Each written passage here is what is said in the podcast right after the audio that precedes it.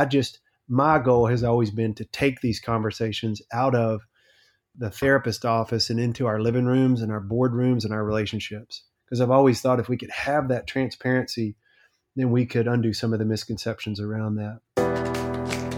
Welcome to the Find Your Voice podcast, a show where we believe in the power of the written word to create positive change in your personal life, your community, and the world.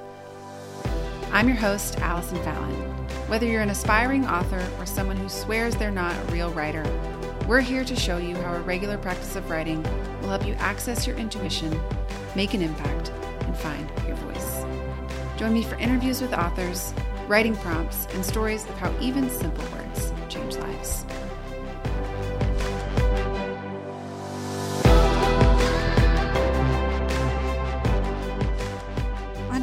Episode of the Find Your Voice podcast, I talk to a longtime friend of mine and also a man whose work has changed my life more than he probably even knows. In fact, for those of you who have followed my personal story over the past few years, you've watched me go from being trapped in an abusive marriage and totally shut down to filing for divorce, dismantling my life, going through a personal crisis, to now being happily married, expecting a child any day. My life has completely transformed. And many of you have asked me the question how did you heal so fast? Now, fast is a relative term, but from the time of my divorce until now has been about four or five years, somewhere in there, depending on how exactly you measure that time period.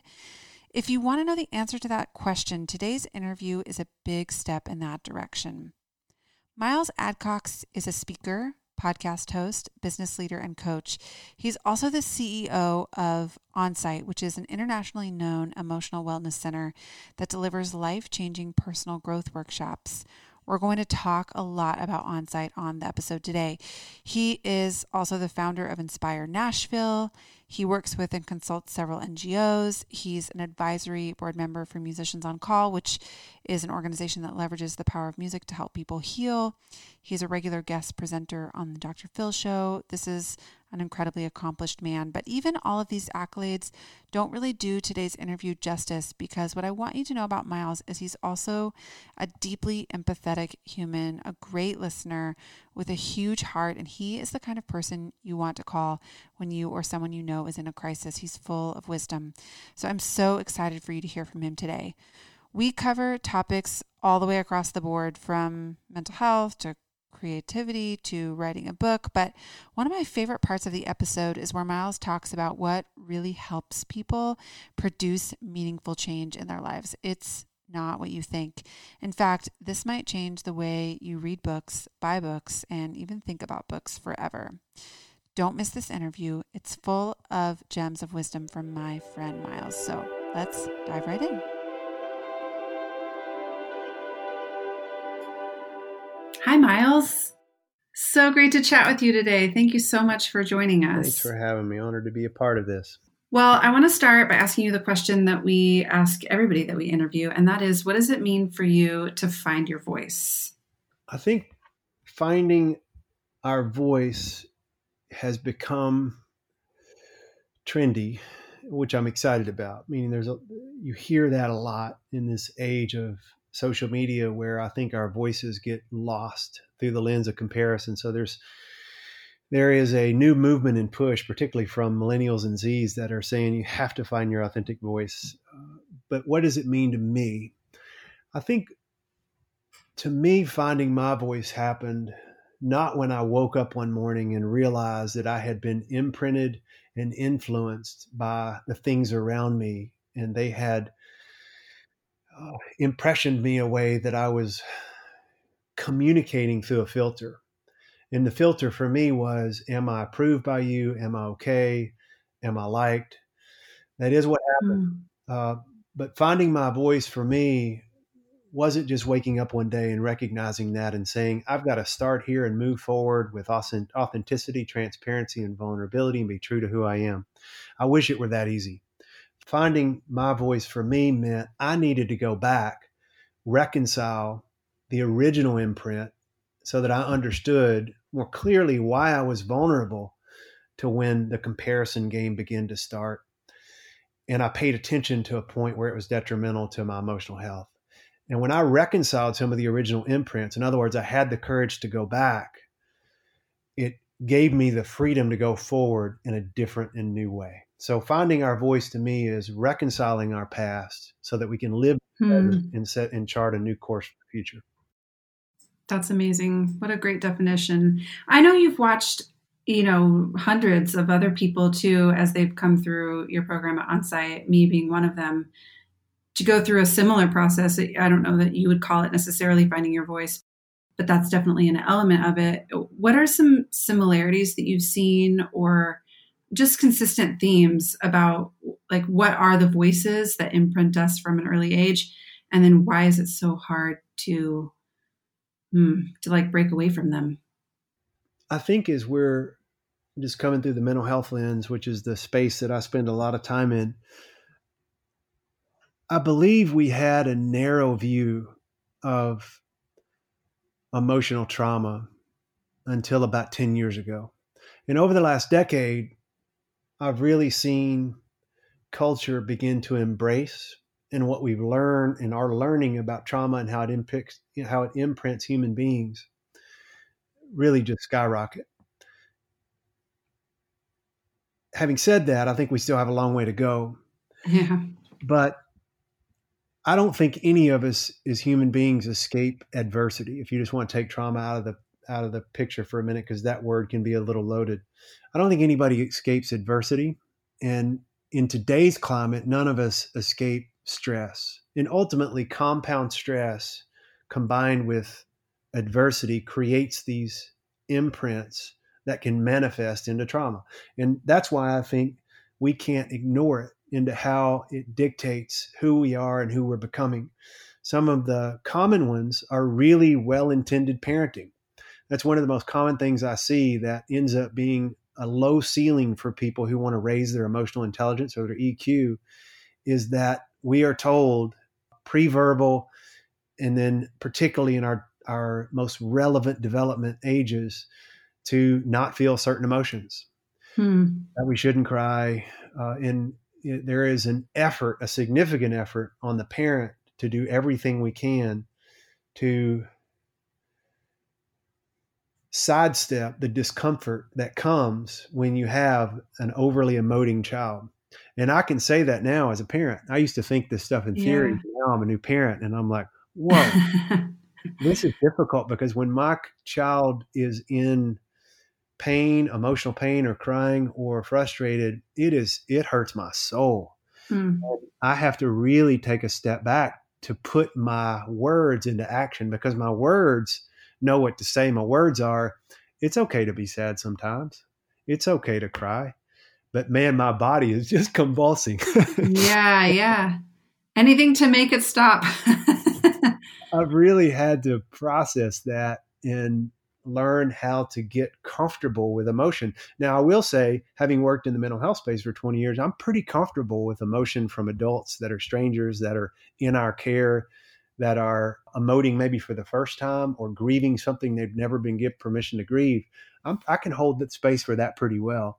But when you put it into real terms with our my kids, it, it stretches me. So that's probably one of the most common. Is I see people who are told there are emotions that are okay and some that aren't and therefore we we stunt those emotions that aren't and we feel abnormal when we feel them so we tuck them away and we we move through adolescence and on into early adulthood only showing the world a part of ourselves. Yeah that, that to me feels disconnected and unintegrated. So therefore people yeah. later in their 20s and 30s and, and hopefully help them as you said what you're saying find your voice is ultimately just get integrated again. Yeah. Oh gosh that's good. It really resonates with me too because when i think of the emotion i wasn't allowed to feel it's different for everybody and i also think this is gendered in some ways in our culture but for men it's tears that they you know uh, so often for men and so often for women it's anger that was definitely the emotion i was not allowed to feel and I grew up for so much of my life with crippling anxiety. And it wasn't until I came to onsite that I started to put the pieces together that oftentimes anxiety is another denied emotion. And for me, so often my anxiety was an unwillingness to admit to myself that I was mad at someone or mad about something. So, yeah, I don't know. I'm thinking through like my process at onsite and wondering if you have noticed some some tools or resources or I'm sure you have because the program at onsite is so transformative in and of itself. I've been personally twice and I would consider both times my both of my times there as pivotal moments in my life. But what are some things you watch people do or try that get them out of the rut of it's not okay to cry or I'm not allowed to be mad?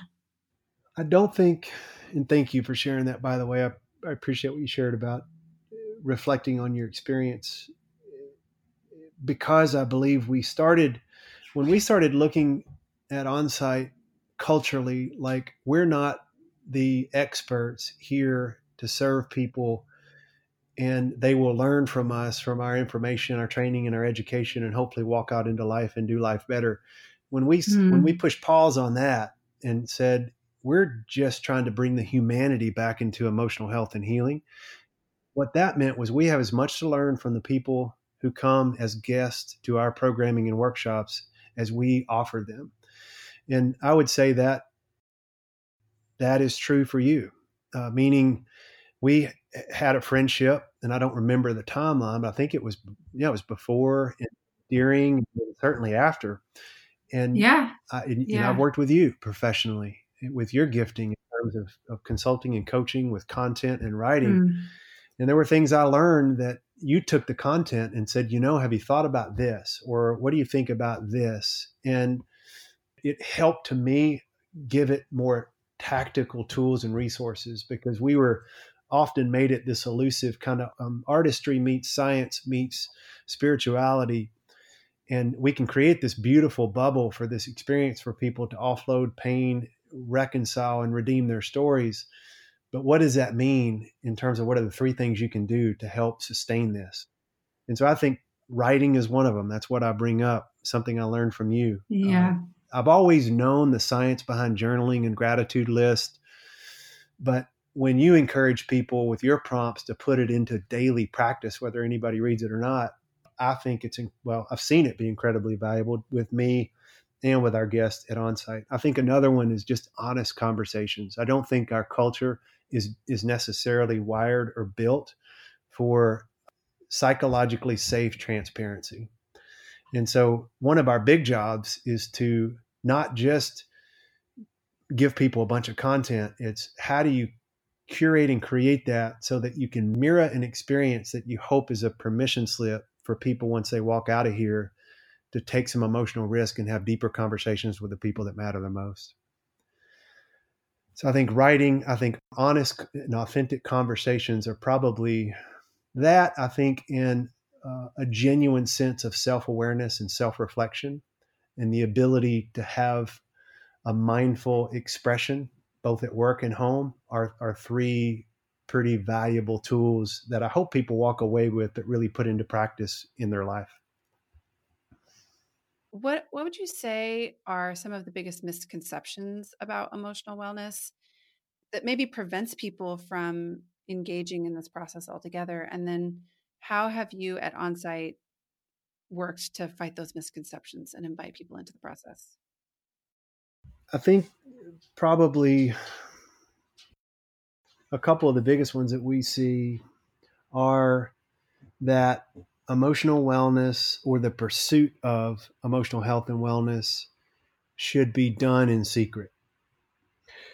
Thankfully, the paradigm is shifting on that, and it's become somewhat hip and trendy to talk about your pursuit of your mental and emotional health.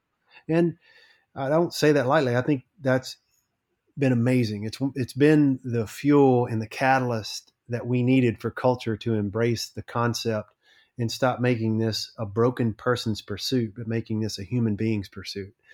It, it almost brings the humanness back into or the humanity back into being human.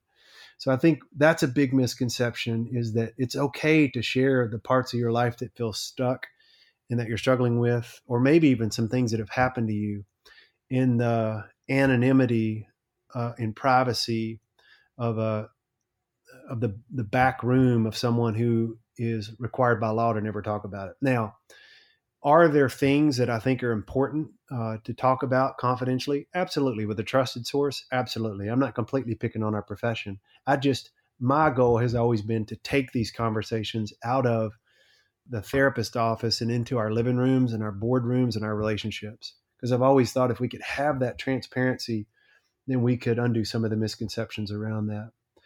I believe another part is the way we talk about mental health and emotional wellness.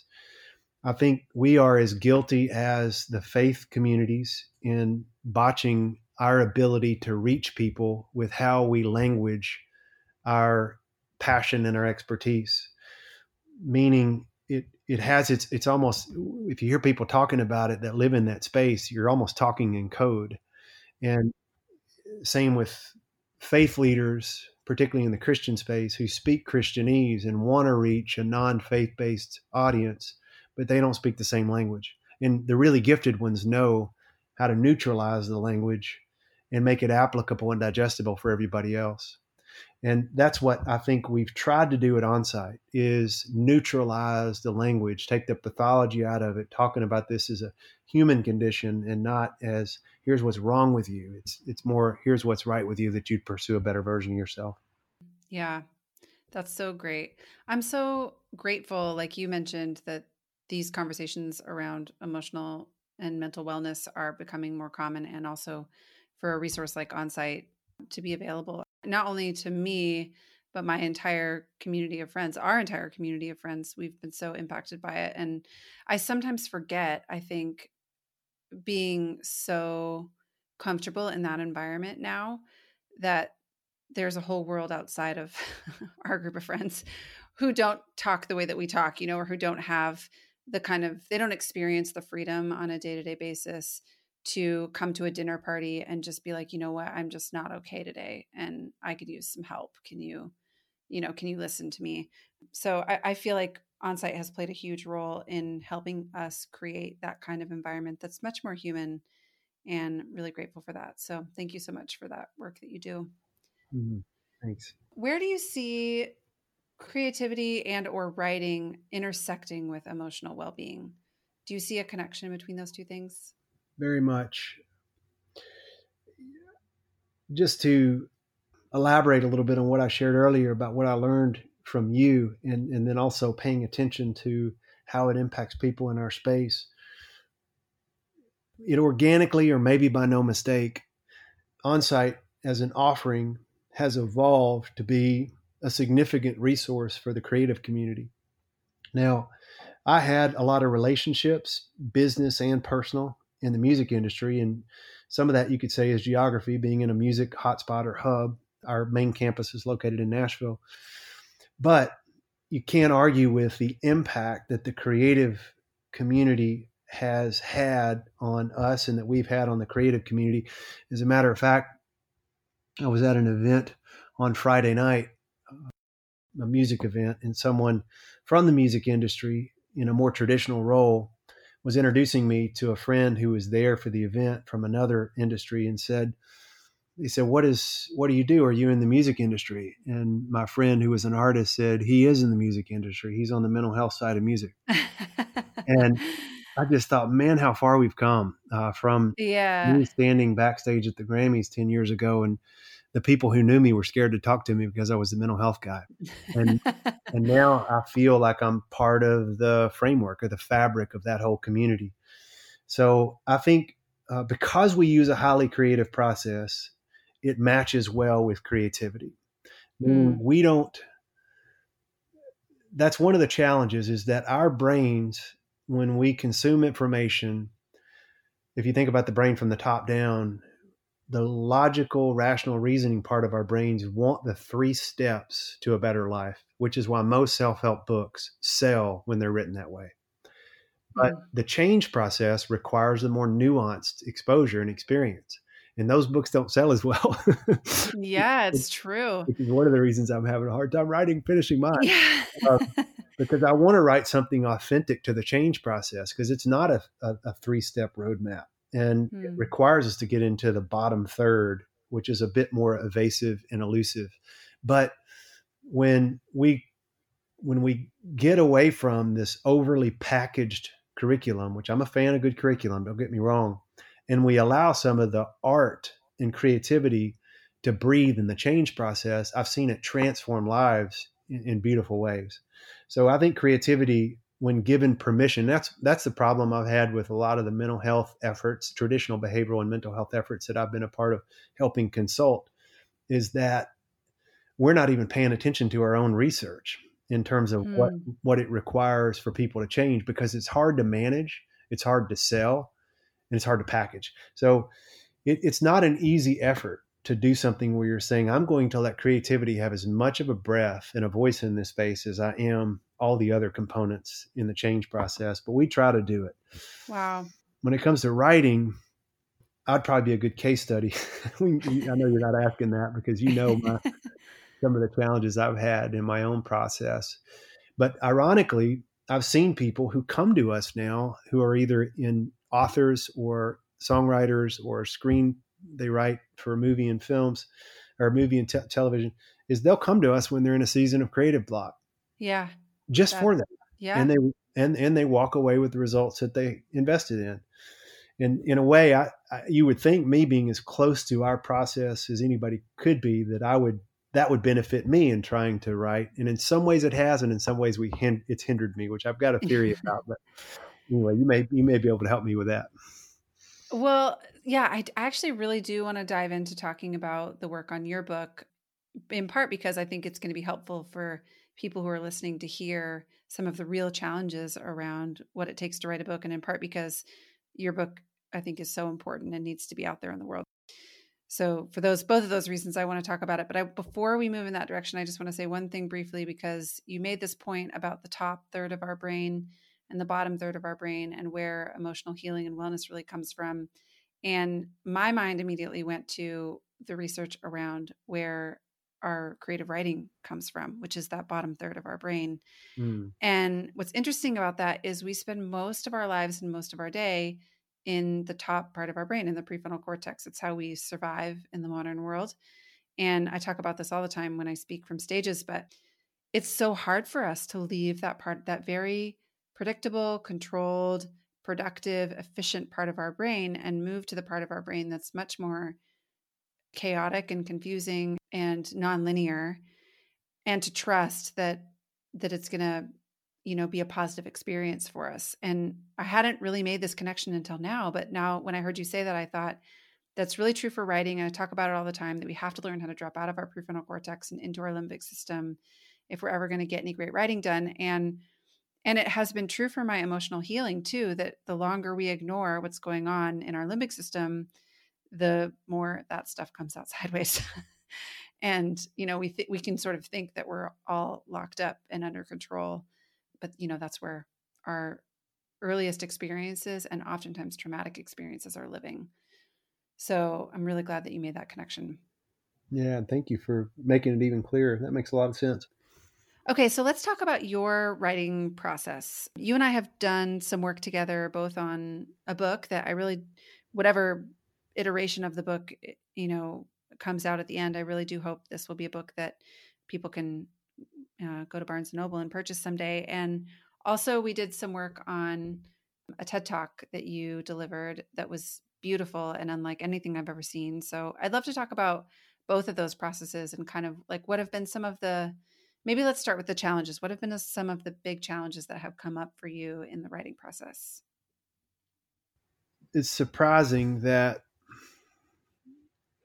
in most areas of my life, I feel the work that I've been fortunate to have been trained in and help curate and create, and in many cases help deliver, has benefited my life and my leadership in ways that you would hope if you're going to invest that much of your time into into something for others that you that me, I, I would definitely hope that I would be a recipient of that for in order for it to feel in integrity for me to deliver it. And I can honestly say that I have been. I'm not I'm not perfect and I don't pursue that anymore, but I can give you a list of areas that have excelled as I've invested in this space. One area that has really been a challenge for me, and I don't know why I separated out because it feels very human as well, is the writing process. Now I don't I don't tie my challenges with the writing process fully to my um, emotional and personal growth process because I think in some ways some of where I've been tripped up is over intellectualizing it and and being distracted. And so I, am I'm, I'm diagnosed and have been for a long time uh, with with ADD, and and I and I struggle with the discipline. Uh, you know, I've got friends that are writers. You're you're one of them that are very disciplined, and I know you've probably worked with all kinds. And I'm sure we talked about this. I know uh, when I was working, but it's it's interesting because my friends of mine friends of mine who write full time and and teach and speak and lead workshops and the things that come with that they often envy the regularity and stability of what I have with my company.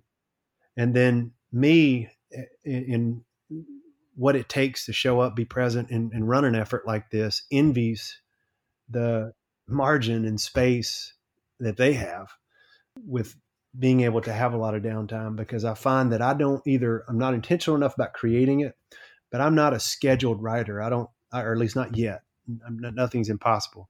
But my effort so far to like, okay, I'm going to wake up at 5 a.m. every morning and write for one hour before I start my day. I've had a hard time, Ali, with my brain attaching to that and being effective in that space. And what I've, and I'm just being fully transparent here. I, and, and what it's done is it turns up the volume on the very things that have become great strategies for my life and my leadership, like insecurity, like my inner editor, like and which as you i'm sure you know and see more than anybody those things can shut down your creativity in a hurry. And that's kind of what happens is i find myself asking questions from an old narrative that is led by what i know to be insecurity but i haven't been able to I, I, don't ever, I'm not a big believer in that you conquer that. I think you just change your relationship with it. I haven't fully changed my relationship in a way that I'm ready to say, here's how you do it as, as a writer. I still, I'm still kind of that really struggling, I say struggling, that haunted creative in that space. But I will say, since we've worked together, I'm growing a lot. Probably not at the pace that I would prefer to report back on. But I've had some great subtle changes and my confidence has gone up, which means my editor has gone down, but it's still there and it aggravates me to death. yeah. Well, I mean, I think it's one of those things, and you touched on this, but our inner editors, I don't think ever fully go away. We do learn to change our relationship with them and learn to kind of strategically create spaces where the inner, inner editor gives us some breathing room and there's so many things I want to say to this, but one of the threads I want to follow is that the writing process in that way really does mirror the healing process. And you've taught me so much about the healing process, and Onsite has taught me so much that I I just have started to see this connection that I'm like, this is it's profound, really, that to create space in our lives for writing you're dropping out of your frontal cortex you're dropping into your limbic system you're giving yourself permission to live in the chaos and in the questions and and a lot of the phrases that you're saying right now are phrases we hear writers repeat to us over and over again you know things like i'm confident in every other area of my life and why do i feel so insecure in this? And especially coming from people who are really really gifted communicators and for some reason when they sit down to the page they feel like the words don't come or don't flow. So you know how do we create a space that's safe enough that we can try to put words on the page that maybe aren't grammatically correct or or don't follow the five paragraph structure of essays that we learned in high school or that we feel like we might get a bad grade on but still trust that the idea is kind of working itself out. And i think that mirrors the healing process in this really cool way where the healing process is similar right? You drop out of your frontal cortex you stop overthinking things you drop into your limbic system you trust the truth of what your body is telling you then you kind of spit some words out and you're like is that am i am i getting at it is that quite right even though it might not make perfect logical sense it's all part of the evolution and the unfolding of our true voice or our true self. So I love that I'm hearing from you some of those same familiar phrases that we hear from authors all the time. And I especially love that our listeners are hearing that from you because I think there's this misconception that people get where they think if only I had a platform or if only I had an audience or if only I was XYZ person or if only I had this credential or this accolade, then I would feel like I could be a real writer. And my experience has been that's couldn't be further from the truth. It's the the inner critic and the inner editor almost gets louder and more critical when you're in a position where more people have you, you have more visibility around your words. So yeah, I just appreciate you sharing that vulnerably. Well, and, and I think something else that is you were processing came up for me, and that is that uh, it's it's odd, or maybe not. It, it feels that way that I I'm confident that I have a process that will support you if you're you meaning just whoever you is that will support someone if they're struggling to write. Yeah. and that process that i deliver is not it's not 100% it's not because i and, and here's what i think about that. This is what i was about to reflect on earlier is i think sometimes most of the people i work with uh, aren't that versed in reflecting on their narrative, their story, their history, their diversity in a graceful, empathetic way. That's a skill that you learn uh, when practiced and that you can build that muscle.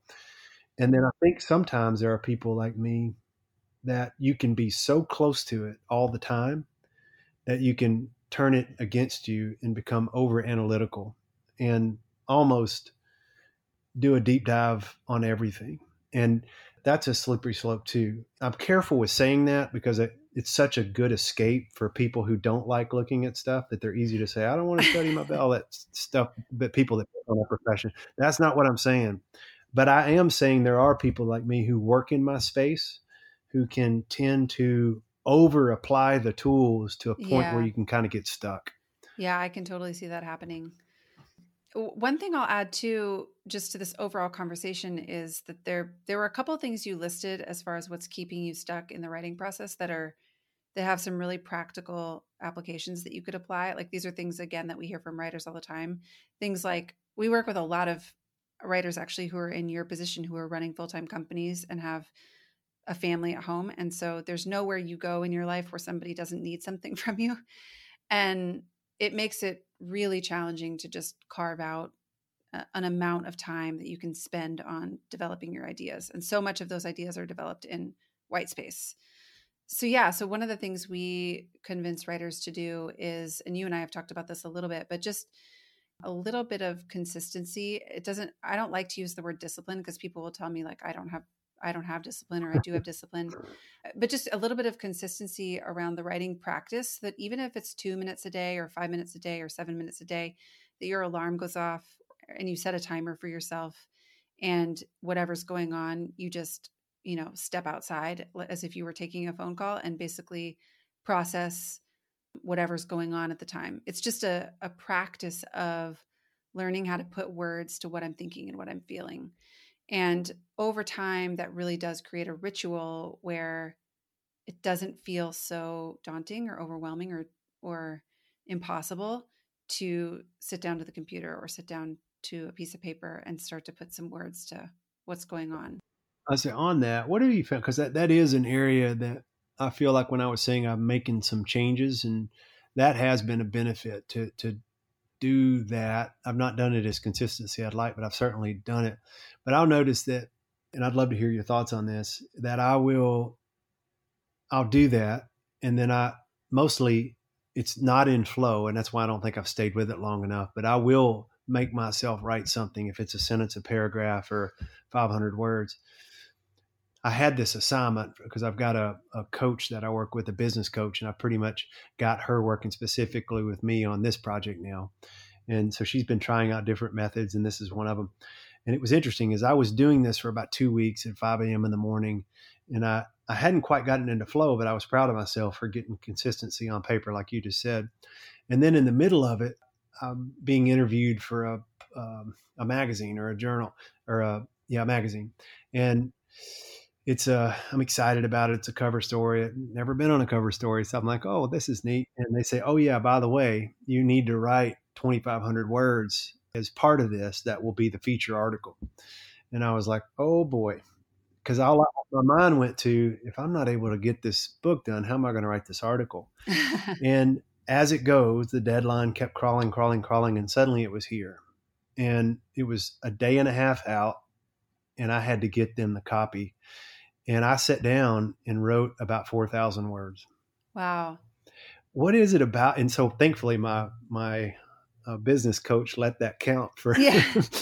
a lot of it will be translated. But what is have you seen that like the pressure of a deadline and how that can impact somebody's creativity? Oh, for sure. I think what happens with the pressure of a deadline is we just realize you don't have any you don't have any way to wriggle out of it anymore. So I don't think it's like a magic ticket to getting writing done, but it is you, you sort of start to take yourself seriously in that moment because you realize what's at stake and what the consequences will be if you mm-hmm. don't complete if you don't reach the deadline. Makes but also another thing that I'll say is everybody is a little bit different when it comes to writing and creativity and getting in the flow.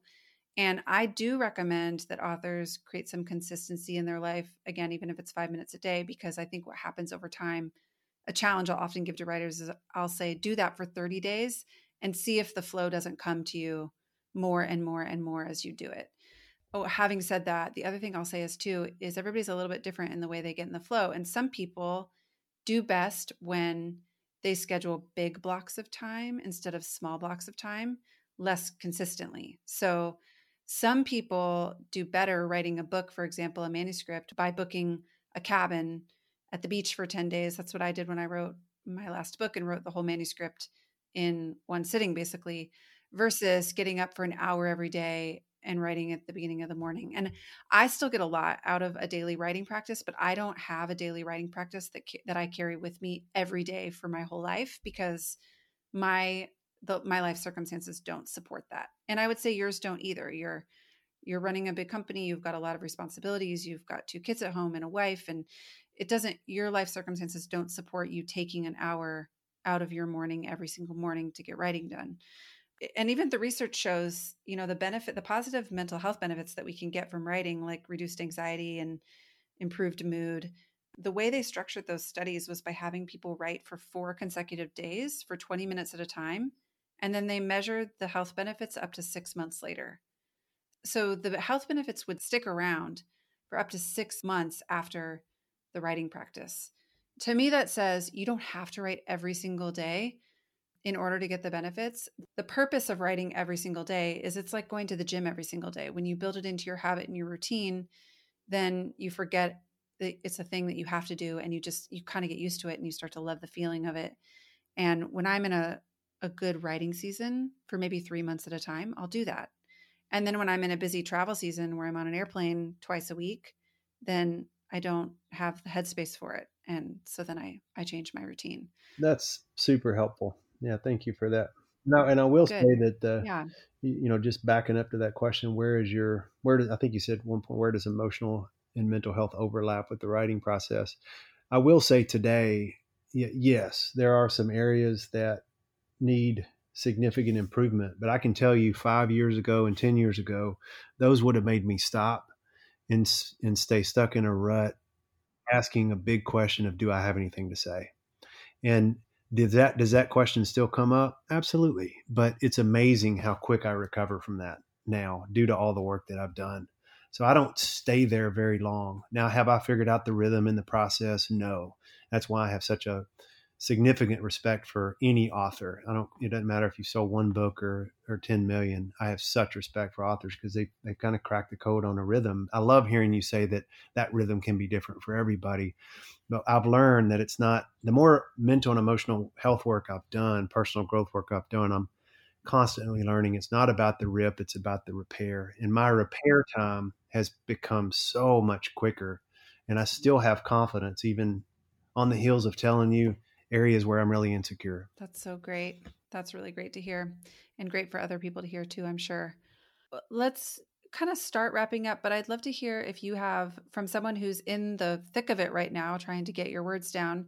Do you have advice for someone who's out there who's either thinking of writing a book or who or who's like, I know a book is not for me, but I've thought of maybe writing my story down to as a way to focus on my emotional health?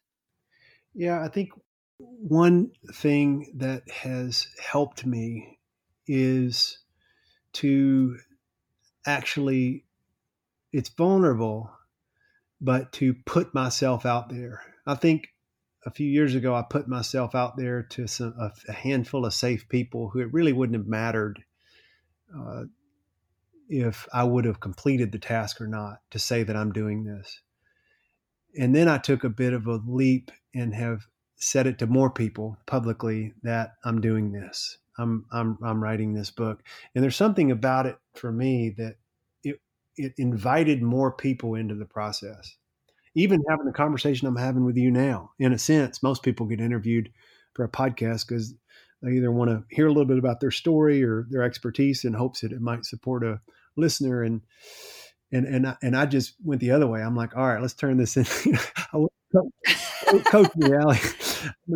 And and I, have learned that the more I let people into that narrative, regardless of my position or platform, you know, who cares about that at the end of the day? I'm uh, then it, it makes me more resilient, uh, and it makes me more motivated to complete the task. I recently, I've gone back and forth on Instagram or social media on putting my kids on there. If anything, it's it's it's like this living um, place where what do you call the old places you used to put photos? Like a scrapbook. Yeah, it's a like a living, yeah, like a living scrapbook that I want it, and I, I hope the platform six gets a place I can organize to. And now, when somebody says, "Show me a picture of your kid," I'll just pull up Instagram instead of trying to scroll through the ten thousand photos I take a day. And for that reason, I want to celebrate my family and, and my personal life, but I, I also worry about exposing my kids in a way to a bunch of strangers I don't know. So I've, I've gone back and forth on that. Well, I decided that I wanted to put my family out there because I'm proud of it and I love it. And uh, I had one of the creepy people set up a, a fake Instagram account with the first 10 pictures were of my kids. Oh, and it, yeah, it gave me just, oh, that's exactly what it did to me. And my business manager at the time contacted me because she saw it and she said, you know, I work with a lot of people who have she works in entertainment with people that do things on a much bigger scale than I did and she said, "Can I con- can I contact my person at Facebook and Instagram to see if we can get you verified to protect you against stuff like this?" And she said the only way one oh, thing that oh, would yeah. help me do that is if you actually put something more specific about what you do in the title. And what I had in there was, I think, community, because I oh, just oh, yeah. am an inclusive kind of community type guy. And she said, I think you need to put author.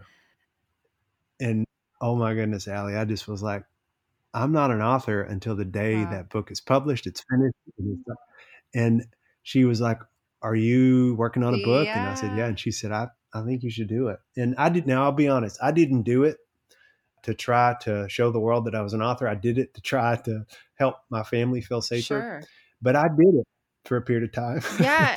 and there was something about putting myself out there and saying, this is who I am, even though it's who I'm becoming, it helped me and it got me more invested. So that's, that was a long way. I'm sorry about the oh, story. Oh, it was no, just a long great. way for me to drive home the importance of sharing your dream and vision with other people, even when you're not confident that you can pull it off. I love that. What a fantastic way to end. I think, and even for you, Miles, I'll just encourage you. I have been tuned in to you and this book for, I think the first time we met was maybe two years ago because I, I believe in you so much and what you have to say. And I want to see you get this book into the world. So it's obviously this is the work I do, but also you're a friend. And I also really I do see how transformative this message is going to be for so many people and and I want to see you get there. So I love that you are owning the title of author before before it's even the book is even officially here. I think that's going to help you feel the way that you need to feel to sit down to the page to get the words down that are going to become this book. So thank you for saying that and sharing that and thanks for sharing that idea with our listeners because I know there are going to be other people who want to do something similar. So, well, thank you. Thanks for your encouragement. Of course. And thank you for your time today. We're so grateful. Any last words that you want to share with our listeners before we wrap up? I believe that I believe in my mission and our work, which is to just change lives by enhancing emotional health.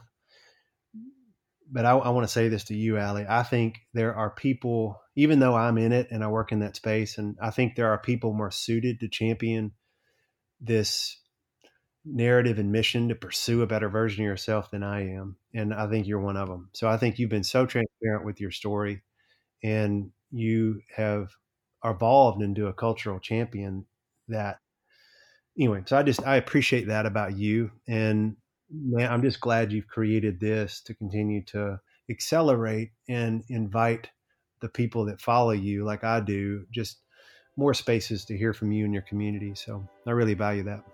Thank you so much, Miles. Thank you for that. Thanks for listening to the Find Your Voice podcast. We hope this inspires you to pick up a pen and start finding the words that will change your life, your community, and your world. If you liked what you heard today, share with a friend, rate and review us on Apple Podcasts, and if you haven't already, check out our website, findyourvoice.com. Subscribe to our Monday Motivation for free and get inspiring writing prompts in your inbox each week. Until next time, happy writing.